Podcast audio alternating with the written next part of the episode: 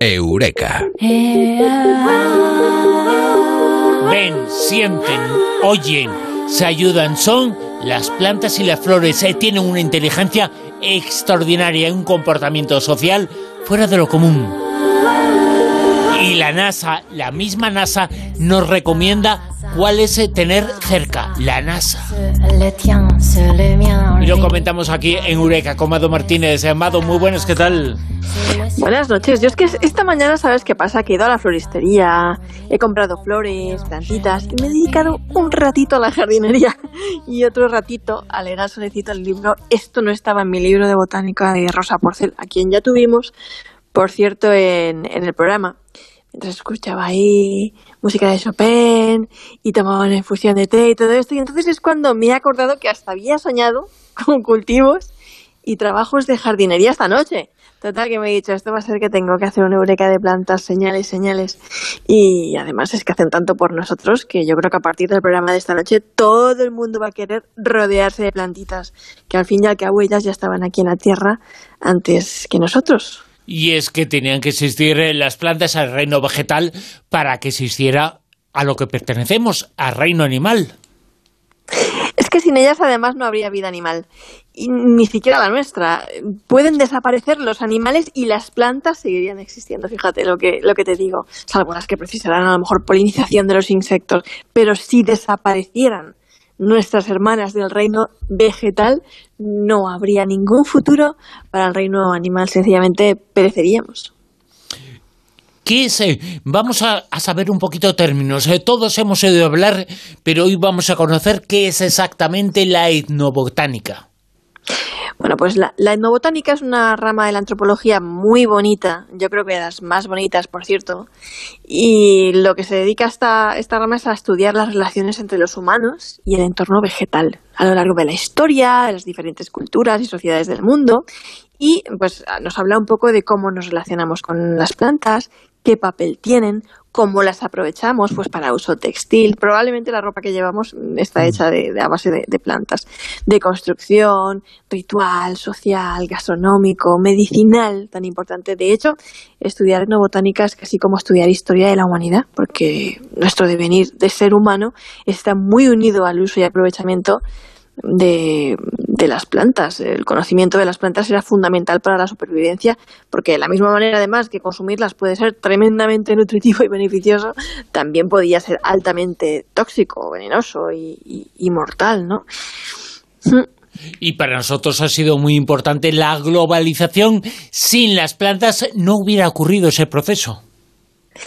Claro, si lo piensas bien, tuvieron un papel fundamental a la hora de conectar y globalizar el mundo tal y como hoy lo conocemos, porque el comercio, la expansión de especias, así como el desarrollo y el perfeccionamiento de las técnicas de navegación y la historia naval, está muy, muy, muy vinculado a la exploración de rutas de las especias. Porque, pues imagínate, pues Alejandro Magno, Marco Polo, Cristóbal Colón, Vasco de Gama, Magallanes, pues hicieron que el mundo en el que vivimos sea un poco más grande, pero sobre todo más conectado y lamentablemente en más de una ocasión también más enfrentado, ¿no? Porque, pues, eh, imagínate, el modo de acabar con el monopolio de las especias de España y Portugal hizo que los ingleses y los holandeses se embarcasen en una eh, guerra sin fin para, para lograrlo, ¿no? Contra, contra sus enemigos. ¿Por qué? Porque estos productos tan exóticos y tan codiciados, que casi valían su peso en oro, que algunas lo siguen valiendo, y si no que se lo digan al azafrán, la vainilla en rama o, el cardamomo. El azafrán que cultivamos en España, por cierto, que recordemos que nosotros somos el segundo país productor de azafrán después de Irán, que cuesta entre 2.500 y 5.000 euros el kilo y se necesitan unas 250.000 flores para obtenerlo, a partir de esos tres estambres que cada flor tiene y que han de cosecharse uno a uno, manualmente, en condiciones muy, muy, muy especiales. Y si algún día hacemos un especial en directo en La Rosa de los Vientos en Castilla-La Mancha, nos hablarán de ellos. Eh, el azafrán es importantísimo, pero ojo, un kilo de azafrán es carísimo, evidentemente, pero es que ¿cuánto ocupa un kilo de azafrán? Muchísimo, muchísimo. Eh, un kilo de azafrán, eh, todo el mundo puede acceder al azafrán porque no necesita un kilo, le vale con unos gramitos, unos gramitos, eh, poquito para Pero esos granitos son caros, ¿eh? Sí, eso sí, Igual evidentemente. vaina de- evidentemente. de vainilla, es carísimo. Claro. Eh, es que el azafrán y otras eh, plantas, o los derivados de otras plantas, tienen grandes beneficios para la salud. Sí, el azafrán, por cierto, no solo es un extraordinario lujo culinario, pues eh, yo creo que hay cada vez más estudios que se están realizando sobre los beneficios para la salud de- del azafrán y seguirán habiendo cada vez más. Y aquí estamos tocando un tema clave también en cuanto al reino vegetal, la, fita- la fitoterapia, sobre cuyos pilares se ha erigido la industria farmacéutica. O sea, esta pastilla tan socorrida, por ejemplo, la, la Bayer, eh, ácido acetil salicílico, mano de santo contra el dolor de cabeza, analgésico, antiinflamatorio, antivirético. Bueno, pues se hacía a partir de la corteza del sauce cuyas propiedades conocían hasta los neandertales. No sé si te acuerdas cuando hablamos de ese tema. Pues hoy ya no es necesario eh, usar sauces porque existen otros modos de obtener el compuesto necesario para su fabricación, pero sin la historia de las plantas, la historia de la farmacia y la medicina probablemente sería muy pobre o prácticamente nula.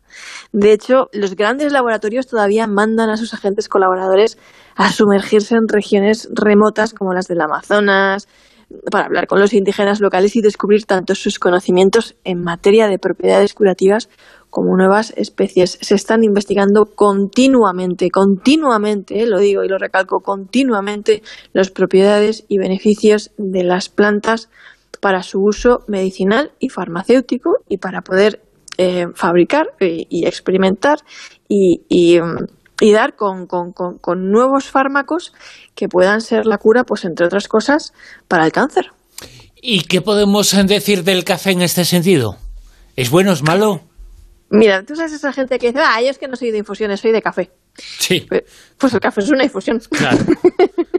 el café es una infusión. Y yo Eh, no tomo bueno, café porque no es sano. Pues Eh, igual tampoco es eh, del todo cierto, ¿no? Hombre, yo no sé si te acuerdas de una eureka que hablamos de los beneficios del café. Sí. Que es buenísimo, sí. Y, y, bueno, estuvimos hablando de ello. Que la gente haga, haga historia ahí en los podcasts de La Rosa de los Vientos.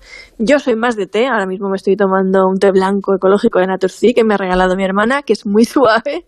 Una delicia, poca teína. Yo creo que ideal para mantenerse alerta a estas horas sin perder el sueño y sin ponerme nerviosa. Pero los tés es que son muy vigorizantes, grandes fuentes de vitamina D, potentes antioxidantes, de las bebidas más saludables que hay en el mundo en su justa medida, como todo, y con las plantas se pueden elaborar las bebidas más sanas del mundo, las más estimulantes, calmantes, digestivas, aromáticas, reconfortantes, a veces muy inspiradoras. Hay plantas, infusiones para todo. La NASA ha recomendado algunas eh, plantas eh, para poder tener en casa porque purifican el ambiente. La NASA, la misma NASA. Sí, pues es que en el año 63 o así más o menos hicieron un estudio muy interesante sobre cuáles eran las, las, las, plantas que más purificaban el, ambien- el ambiente en ambiente cerrados, válgame la redundancia. Y mm, aparte de que nos ayudan a respirar mejor, pues eso, es que purifican el ambiente. Es bueno tener huertos urbanos en las ciudades, es bueno tener plantas en casa, purifican el aire. Y gracias a ese estudio de la NASA eh, podemos saber incluso cuáles son las plantas con mayor poder de purificación en espacios cerrados. Y son, atención, tomad nota, ¿eh? Tomad sí, nota. venga, apuntamos. tomad nota. El potus. El potus. Uno es el potus. Vale. La otra es el espatafilio o espatafilium, que además es preciosa, la llaman la vela de viento. No sé si te la habrán regalado alguna vez que te habrán dicho, ponla al lado del ordenador, es una así como muy bonita, que tiene como una flor blanca preciosa. Em, y además queda muy bien en el interior también. Queda muy bien eso, pero yo va a quedar muy mal. A mí nadie me ha regalado nunca flores. Ya te regalaré un espatafilium. Pues venga, hazlo. Dale por hecho. Vale. Potus, Tan- Spatafolium o Spatafolium o lo que sea. eh, recomendaciones de la NASA, pero ¿cuáles son las otras? El bambú o la palmera Vale. china. Sí. También muy, muy, muy, muy bonita para el interior. Eh, la lengua de suegra o espada de San Jorge. La. Jolines. Y otra sería el árbol del caucho, aunque esta crece bastante rápido y, y no sé yo si para interior se podría tener más bien para un jardincito o cosas así. Necesitarías mucho espacio. Pero en definitiva, adopta un espatafilium. Sí. adopta una planta porque son una muy buena compañía hogareña. Es muy bueno rodearse de plantas en casa. Y es que además eh, las plantas generan en la gente que las tiene un gran beneficio mental. Eh, pues sí, los beneficios de tener plantas en casa van mucho más allá. Psicológicamente hablando, no son un simple objeto de decoración, sino que, oye, pues las vemos crecer, son seres vivos que, a no ser que sean un cactus, ¿vale? Requieren de nuestro cuidado, nuestro mimo, nuestras atenciones. Las vemos ahí, pues ya te digo, crecer, evolucionar. Yo no sé si te has tenido algún huerto alguna vez o has plantado también incluso hortalizas y tal, que te dices, ¡ay, que me ha salido un melón! ¡Oh, no, no, pues, pues no. ilusión? pues sí, hace mucha ilusión. Y los estudios dicen que tener plantas y flores en casa te hace más feliz, porque disminuye, disminuye el, estrés y la ansiedad, ayudan a activar los químicos cerebrales que promueven la felicidad, pues la dopamina, la serotonina, la oxitocina, también las endorfinas. Tener plantas en casa también puede ayudar a pues a aumentar tus niveles de concentración, a conectarte con la belleza de la naturaleza, en definitiva, esos verdes y esa explosión de colores y aromas que desprenden. Con lo cual, la vida es mejor con flores. Sí, ¿te acuerdas cuando hicimos ese eureka que decíamos que si eras hombre y tenías flores y, o estabas rodeado en algún sitio con flores, ligabas más? Sí.